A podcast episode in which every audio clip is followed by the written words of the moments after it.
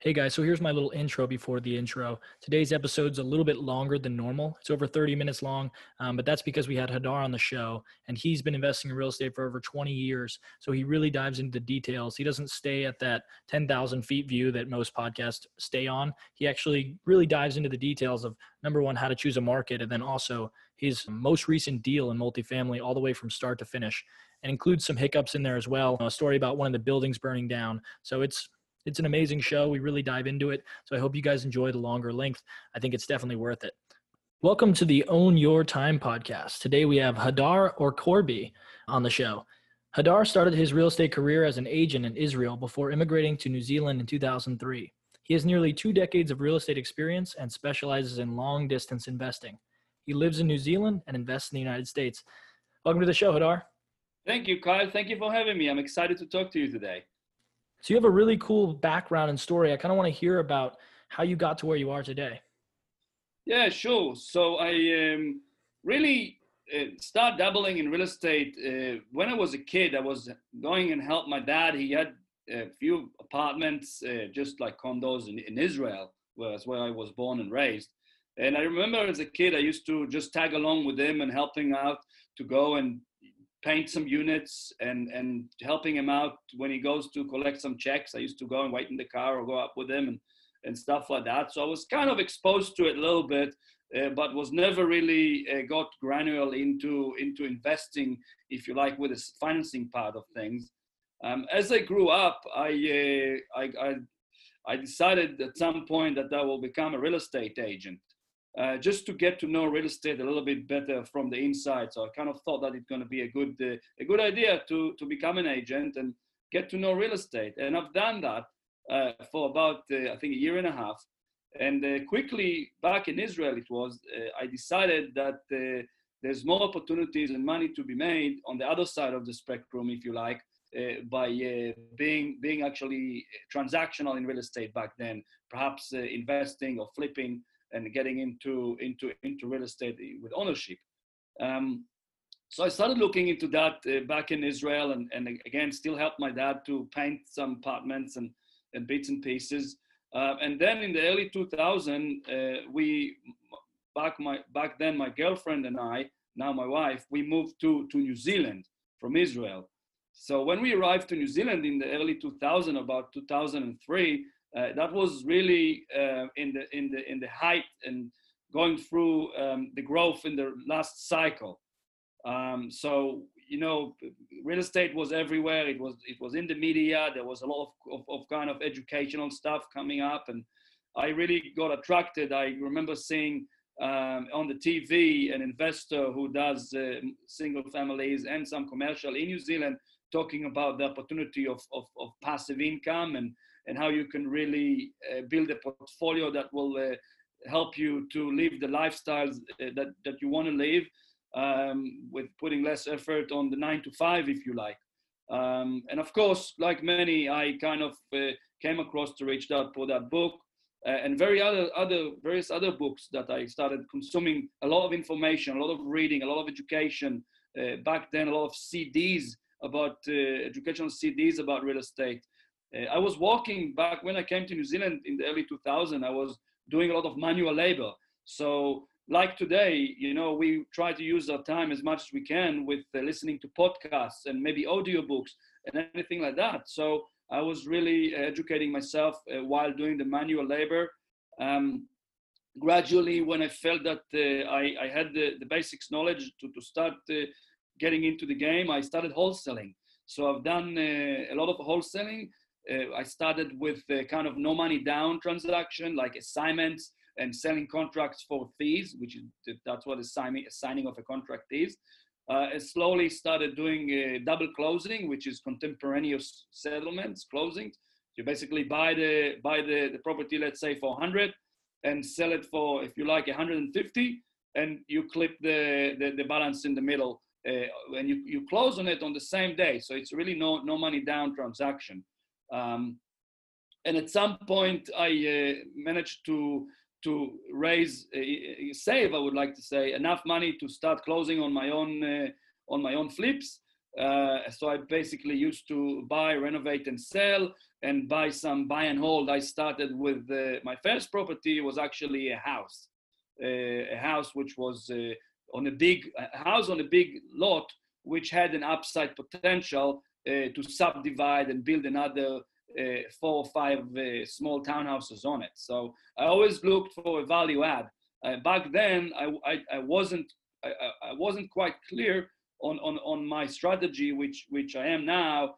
Uh, and soon after, to be, you know, to be frank, I was uh, shifting my focus towards multiple income properties because I quickly realized that uh, I'm I better off instead of buying single houses, uh, buying multiple income in one transaction. So I started buying uh, small multi-families and, uh, and various then over the years, I bought some commercial real estate, like a, a strip mall with a four shop and apartment on the top. And gradually, I, uh, I built a, a reasonable um, portfolio in New Zealand, which um, which which grown significantly in value. And because I've been doing it for nearly 20 years, its cash flows great. Uh, but I got to the point about uh, five years ago uh, that uh, the market in New Zealand have appreciated so much uh, to the point that you can compare it, for example, for like San Francisco, Boston, LA, New York, markets that uh, they appreciated, and it's a capital growth market. But there is no uh, there's no yield play. There is no the price to rent ratio just doesn't make sense. You can't buy something that will cash flow. So I decided at that time to sell one asset in New Zealand, take some capital out, and uh, start uh, getting myself educated about investing in the US. And as an American citizen, which I am, my mom was born in Chicago and she, you know, she's American. Uh, I'm an American citizen as well. I was able to, to, to travel to the States as much as I want and also borrow money in the States. So gradually I got myself educated, got my feet wet on a, on a small deal. You know, I, I, I think that depends on your circumstances and your ability to, to fund deal and your education. Sometimes it's okay to start with a fourplex or a triplex uh, or, or, or, a smaller deal in opposed to getting straight into a 50 units or 100 units or, or 20 units. Because especially for me, investing out of area, uh, I, I, I was in a situation that I wanted to, to experience the, the process and experience the teams that I built on the ground, whether it's the project management, the, the property management, uh, the pricing of each particular uh, renovations. I wanted to experience that on a smaller scale so I know all of that and I experience that, and then I can I can implement it on a larger deal once I've gone through the process. That's such a great story, man. I really want to tap into the mindset that it took you to invest across the world, essentially from New Zealand to America. Because a lot of people reach out to me and ask, Do I have to invest in the market that I can drive to? Uh, can I invest out of state? And my answer is always yes, there is a possibility um, to invest out of state. I invested in Louisville from Sacramento for my first deal. Um, but I really want you to dig into the mental barriers that are in the way of people doing that and, and how you overcame them. Yeah, so I think I, I always say, and, and I teach that to you know to our students in our mastermind as well, is that you really need to first of all take a step back and and and and look at it and establish your why. Why do you actually want to invest in real estate? What what is the driving force behind you that will keep you going when it when it when, it, when you know when it's tough? Because uh, this is this is a long game you know it takes time to find your first deal it takes time to get educated to build a relationship if you're starting with not so much money then you, you need to kind of work on your relationship and start networking with the right people so you can raise some capital to get into into into your next deal or your first deal if you start smaller. So your driving force is really is really important. And uh, be, being able to to to have a strong why whether it's your family uh, if you got kids and you want to make sure you can support them and, and give them the lifestyle that you want to, to aspire to give them, or whether you, you, you want to, um, to be able to live the lifestyle by design, which is uh, maybe traveling overseas twice a year and, and being able to, to really not, not work in a nine to five job to an answer for a boss and just be your own, your own, your own boss, if you like uh, or whether you want to help a, a, a good cause that you have, or uh, for example, if you are working with a charity or you need to help some family member or anything that really makes you makes you makes you move and make you to be committed because you really have to be committed to this. It's a lot about uh, uh, being persistent and staying on track. Um, so your driving force is number one. You remember that so you can keep moving. Then you need to really get yourself educated. You need to get yourself educated so you know exactly what you're looking for. When you start when you start looking at uh, a different market out of your area, you really need to be able to uh, do research on those markets and decide that you choose the right market.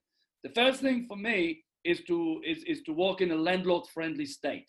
I don't want I don't want to invest in New York or I don't want to invest in Oregon or I don't I don't want to invest in California for that matter because these states are not landlord friendly. You have less control. You can't evict uh, in a timely manner, and it's more more leaning towards the tenants. So uh, this is the first thing that I would look the, the landlord friendly.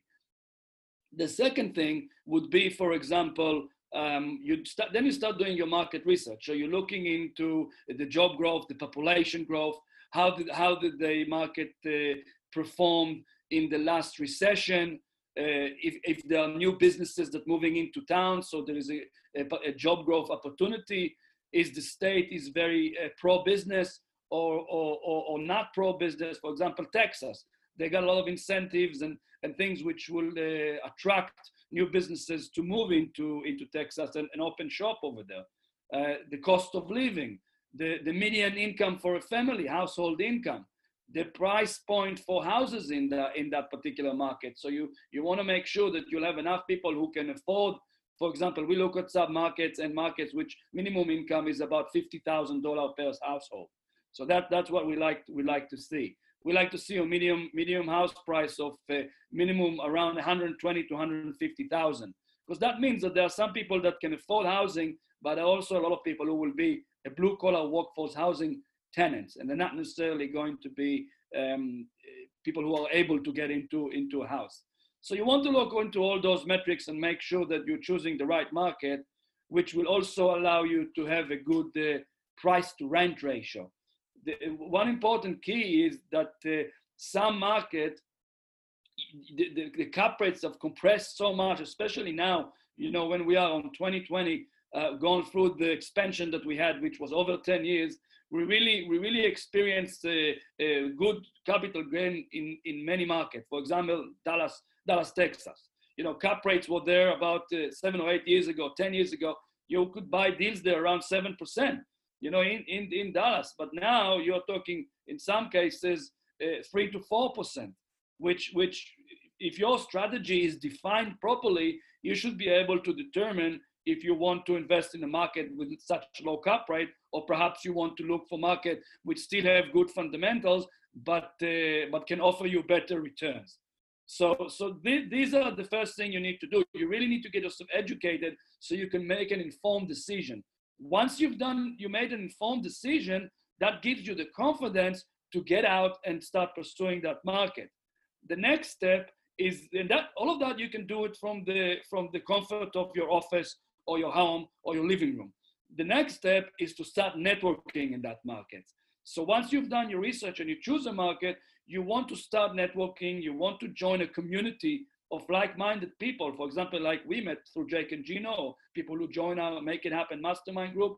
You know, we meet we meet on a monthly basis, on a regular basis. We jump on Zooms and through a private Facebook group, and we, we really communicate and help each other to answer questions and keep the motivation going. It's really, really important because could be pretty lonely uh, doing real estate investing if you are doing it on your own and, and, and your immediate friends or family are not into it. It could be pretty lonely. So it's very important to have this uh, network around you um, of like-minded people. And within the market, you really want to go and once you decide on the market, you really want to go and to be committed to travel to the market regularly. If, it, if you're driving six hours, five hours, four hours, anything, you know, for me, generally speaking, up to four or five hours I will drive when I was doing it in New Zealand, kind of locally, but I was always investing out of area, also in New Zealand. But once once you go over six hours, so I mean, my time is very precious. I, I fly, so flight costs you 100 bucks, 200 bucks. If you need to go there, you know, once a month, which I recommend to go at least once a month when you start out, if you are in the US, uh, th- then you need to go, you need to attend meetups, you need to be present, you need to meet with local property managers, start vetting them, making sure that you are uh, that you are choosing the right team to work with. You need to uh, meet fellow investors within the local area. Uh, maybe there's some multi-family meetings that you can attend. Meet with lenders, very important to do that early on so you can start building the track record. I always recommend to open a small bank account with, with one or two local community banks so you can build some track record and be, be a client over there. That's actually saved my saved my latest deal. You know, we had the, a deal which was very heavy lifting and the, the funding was in the end came to the table uh, through a local lender that we worked with and had an established relationship for the last uh, uh, uh three years. So I had I took a credit card for 500 bucks when I started. Was a secured credit card and just paid you know $10 a month subscription for something just to start building this credit uh, uh, record with them. So those are very important relationships. Local investors, meetups, um, perhaps property management company, lenders, and brokers. Of course, we need to establish those relationships with the brokers uh, and make make make make make a profile for them in a in a program like a CRM, which you could follow up with them regularly.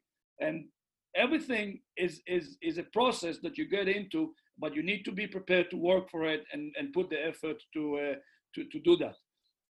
I'm also always recommending uh, investors to choose one market and focus on that market. You cannot put all the effort I just mentioned if you start spreading it across two or three markets and jumping from one thing to the other.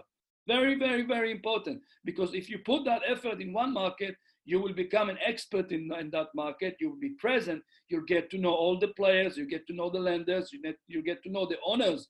I know all of the owners in my market. Whoever owns, some owners own like five, six hundred units in different communities. I know them. Some of them I know them on a personal basis because I've been walking the market. Very, very important. It's all a mindset. You decide to do it, you make it happen. And uh, that's how you become an expert in the market. And you want to become an expert in the market because you want to identify an opportunity when it comes across your desk. And this is the key. If you know it, you know the rents, you know how much value added will be, you know the player that will fund it, you might have other people who can partner with you within the market who are keen to get into deals but can't find deals. And I can do all of that while I'm in New Zealand. And if you're not in the US, you need to be prepared to visit your market at least four times a year, three to four times a year, at least. So I'm flying every three or four months, spending a good two or three weeks there, driving for dollars. Everything is an itinerary. I make schedule to meet with brokers, with, with lenders, with the with the actual fellow investors and just working it very very hard that's an amazing uh, tip that he's given you he's given you basically the entire process of finding a good market to invest in but the one thing i really want to hone in on is the fact that he said you still have to go and visit that market even if you're investing um, out of state or out of country. You have to at least go at the beginning and build a network there. Um, and opening the bank account was a brilliant tip, I think. Even if it's something small, like he said, a $10 subscription a month, just building credit with a local bank um, and adding them to your network. And, and visiting four times a, a year is, a, is another really key point. So, what is your favorite deal in real estate, and what are some of the lessons and uh, successes that you had with that deal? Okay, so you know, like we well, like we mentioned just before we started recording in the green room, if you like, uh, I've done hundreds of deals in New Zealand over the years, uh, but let's let's get to let's get to the, the the latest deal, which is so far the things that keeps me um, at the moment busy because I'm working on this deal. Um, it, it's a deal that uh, I saw uh, through off-market, off-market opportunities. So I'm big on uh, on marketing.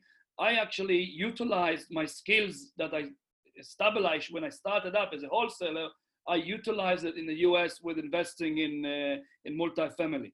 And um, we, we, and I teach that in our mastermind as well. You know, I'm able to pick up apartment communities through, uh, if you like, direct mail marketing, off market strategies. It's totally doable. It's a little bit more challenging when you go to buy like 120, 200 units because you're dealing with more sophisticated investors, uh, perhaps companies that you don't you, it's hard to get down to the decision maker but when you're targeting assets which are under 100 and you're targeting mom and pop owners I think the strategy works well. It worked well for me. Every every property I purchased in the U.S. so far were uh, were off market. So um, I started um, the campaign. I identified properties which uh, I narrowed down to the number of units that I want to, you know, to focus on, which is, for example, at that time up to 60. I knew my budget, which is very important when you start up. You need to know what you're looking for. I knew my budget, and I did direct mail. And at at, uh, at some point, uh, I did not receive response for that uh, particular property, which interests me a lot. I knew it was neglected, and I could tell that it has a lot of uh, meat on the bone just the way uh, you drive around driving for dollar. And I was there, and I could see that uh, there's a lot of deferred maintenance. So I, I did receive a lot of other uh, response, which lead, led me to buying various other assets over there. But in that particular deal, I received no response. So what I decided to do uh, my sequence of marketing is as follow. I do a letter, then I do a text or a text message, probably about two years, two weeks after I send the letter. Then I do a mail drop, uh, sorry, a vo- voicemail drop, and then I then I, I follow up with a cold call, like two days after again. So I, for me to do that while in New Zealand, I had to wake up at uh, at five o'clock in the morning, and uh, I want to get the people before they hit lunch break. So some most people go to lunch like at 12 12 p.m. till one or two. So I want to get them like 10 a.m., 10:30, 11 a.m. before they go to lunch. That's that's kind of what I found is the best option to to find get hold of people. Um, so so I made those cold calls. So I had a call with the the, the number that I rang, which was uh, you know to do with that apartment community, and I got hold of a lady who uh, answered the phone and I, exp- I expressed to her, I got a script that I use uh, saying who I am. Uh, we are investing locally. We're looking to buy some more in the in the community. We've saw, we've seen your your property in so and so. Would you consider selling? Long story short, she said, "I'll get my husband to ring you." He never rang me. Um, so he never rang me, but I managed to uh, skip trace and find his uh, email address. So I sent him an email saying that I'm looking to uh, kind of summarize what I just said, but in an email. And uh, about a week or so later, I received an email from a broker. He never responded, but the broker did. So they had, that family had a broker that was helping them to, uh, to, to, sell a portfolio that they own, which was a mixture of uh, industrial properties and also that apartment community wasn't on the market, but obviously I triggered uh, the thought. Uh, and I started talking to the broker. And uh, we were talking and, and in touch. And in the beginning, they want 1.6 million for it, which was about uh, 40 something per door. And I knew it's not what it, I knew it's worth. Maybe it's worth more than that actually. Once it's stabilized and renovated and market rents are good, but with their rent, which were uh, 450, 400 to 44 uh, per unit, while market rent is 595 to 625 i knew that i can't pay in that top market because they're not achieving that that income. So that's that's my uh, my meat on the bone is is my upside if i'm buying the property. So we negotiated and um, that took about 18 months from start to finish. 18 months. That's how it takes. You know the property was off market but i was i was negotiating and talking to the broker. I was following him up every three three weeks and really really being uh, uh, responsive. So when he gave me the financials if you like um, there was no financial. It was just a sheet of paper with some uh, handwritten uh, uh, assumptions that they gave me because the property was really mismanaged. And they hardly had any financials. So it was really tough. And they had also 20% vacancy 25% vacancy uh, in fact.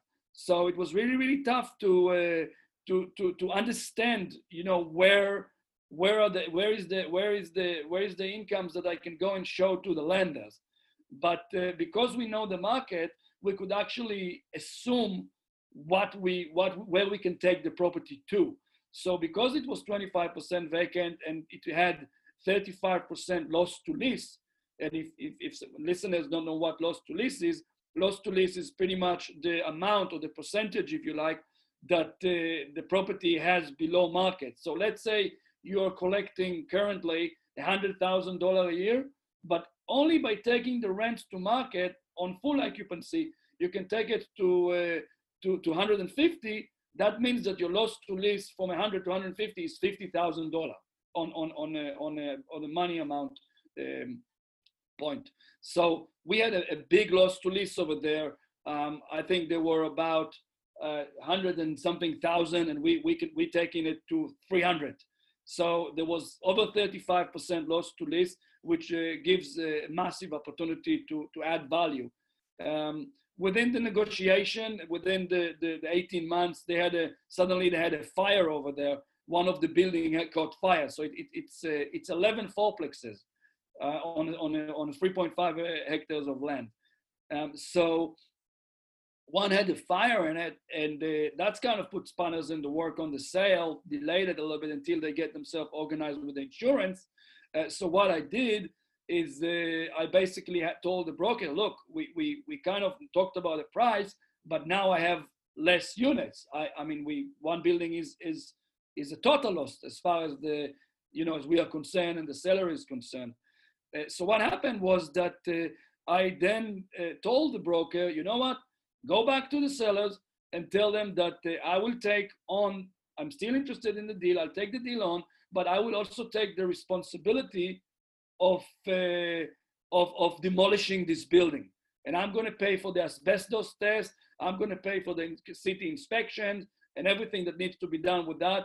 Uh, and I got some quotes, I got some bids uh, for uh, demolishing it, and they came anything between 15 to 20,000. And I said, don't worry, I'm going to pay for it and then we struck the price. We agreed on the price, which which was was good, which was one million and fifty. Now we tied up the deal. We done the we done the financials. We done the due diligence. We done the environmental inspection, which we wanted to do, and everything else. Um, at some point, we dis- we, we find out that uh, the zoning uh, that the that the community is sitting on uh, is actually residential one, which means that you can only build houses on it but uh, we find out that uh, from the city that they will grandfather in. So you, it, the only reason to that we should worry about from the city, according to the city, is if you got a situation that the whole of the community will be vacant, then after six months on that, it will not be allowed to operate as apartments. It will revert back to to to single family zoning. But that's like uh, it's it's it's hardly probable that it will happen because uh, you know, we're not going to have 45 vacant at one time uh, and for that long at any time. So that was something that we had to dig in and explore, which was a learning curve. Uh, it's very important to check the zoning when you do due diligence on, on any apartment community. Um, so anyhow, then I got the, the inspection done. And when we done the inspection, I asked them to check out the, the building 1000, which is the building that had the fire in it. And he told me that uh, only two units are damaged. In fact, one of them was very severely damaged.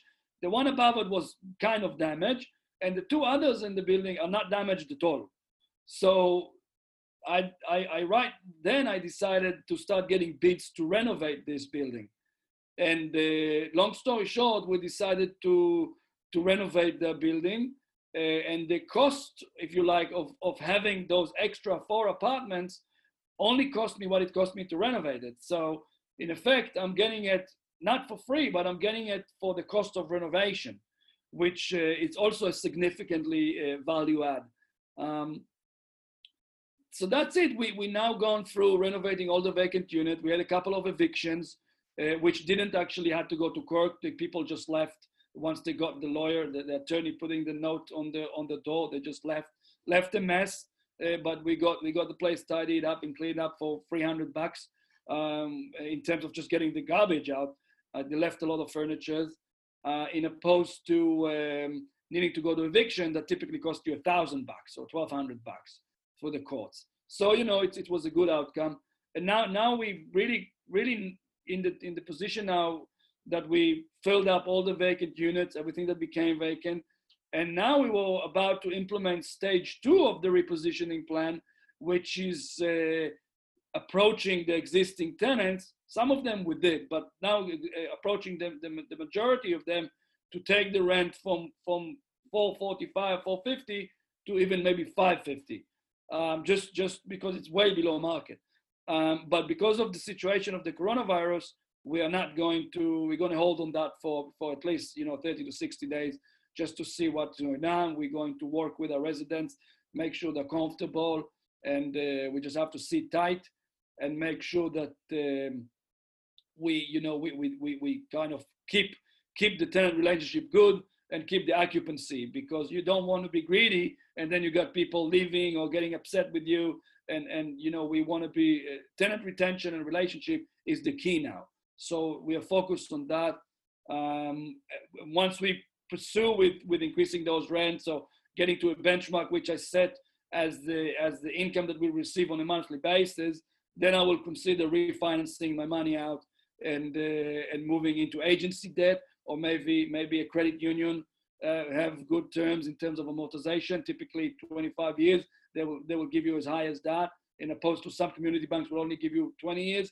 Uh, but i will approach my current lender and see if they will uh, be willing to uh, perhaps put a supplemental or even uh, refinance me um, into a higher loan loan to value because we added a lot of value the income is much higher and the interest rates are significantly lower when I took the, the loan down in uh, in November last year. So I think I could make it work temporarily until I go to agency.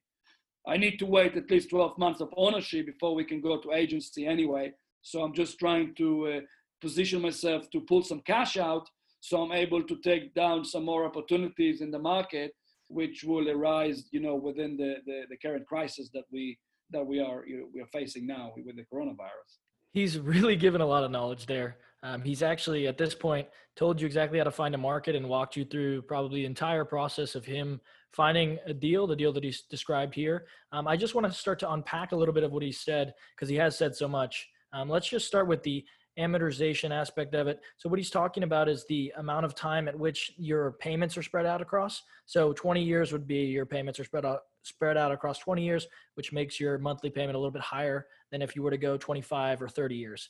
Um, so that's what he's talking about there. And then as far as agency debt, he's talking about federally backed um, Fannie Mae and Freddie Mac um, loans. Um, and then he's also said driving for dollars here. And driving for dollars just means driving around and looking at properties um, and then as a result, you often make dollars, therefore drive for dollars. Um, and then one last thing that I want to touch on is the direct mail versus the broker relationship. So he's finding a lot of his deals via direct mail, which is a slightly um, unconventional way, at least in commercial real estate, but he's having great success with it. And you saw he laid out his exact process, which is a huge value add on this podcast. Um, but most people, like myself, go through brokers where you have to develop a relationship with a person, but he's going around that by directly finding the owner's um, information. So now that that's been a little bit unpacked, I want to ask you uh, a question about what advice you would give to a 20 year old who's starting in real estate or business. Thank you. I just want to give a couple of points uh, to your comments. The first one is that uh, uh, with, with non-recourse debt, the, the main thing in the benefits is uh, not just they can't come after you because there is a, a bad boy carve-out clause that means that uh, if you do something which you're not allowed to do within the rules, they can still come after you. Uh, the, the biggest benefit is that it goes off your balance sheet. So basically, it's not it's not when you go and borrow more money and you want to get into the next deal. If if if, if you refinance into non-recourse, uh, they don't look at that as a, as, as a liability. It's just an asset that sits there and generates cash flow, but it's not a liability, which means it's not counting against you for servicing the, the new debt.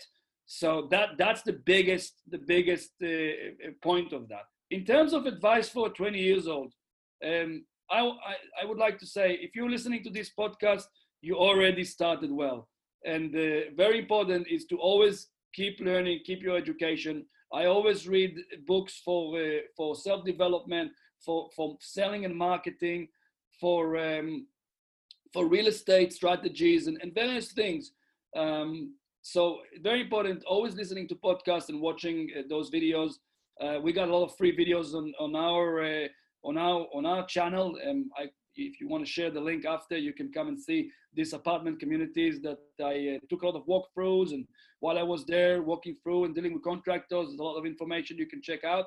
Um, so that's great. Getting, getting, if you're starting up, get into coaching and education as soon as you can. Another point, avoid the shiny object syndrome. Stay focused on your strategy. stay focused on the relationship, stay focused on your market, and avoid the shiny object syndrome. Don't, if you decide that you're going to go and do multifamily, you need to be all in, get yourself educated, build those relationships, like like you're doing, Kyle. You know, just get in and do it and, and, and get into it. Because if you start thinking about selling things on Amazon now and starting to spend less time on multifamily and less focus on other things, then what will happen is that you you're not going to invest enough time in uh, in multifamily. Amazing advice. If you're a 20 year old listening to what he's just said, you've gotten some serious gems. The last question I want to ask is where can people find you online? Um, is that website the best place, or is there other place where people can find you? Yeah, so I'm I'm very active on Facebook, but I'm also active on uh, on YouTube. So, but if you go to the the two websites I'm going to give now, the MFI Holding with the G.com, you can see the links to our YouTube channel, which please subscribe. You can keep up to date with videos that uh, that we're doing, and another we do also. And now we do with the MIHmastermind.com, MIHmastermind.com, which I co-facilitate with the Marco Barbaro, Gino's brother. Um, we we have uh, we have monthly free education sessions now, um, and uh, you can uh, find the link uh, to that also if you message me through through either of the websites so please visit mihmastermind.com mfiholding.com you can send me a message and you can always uh, join our group in the mfi uh, sorry mih mastermind uh, multifamily investment group on facebook. Awesome. Thank you so much for all the uh, the knowledge you've given today hadar. It's been a pleasure to have you on. Thanks for having me kyle and uh, yeah have a great time and thank you for having me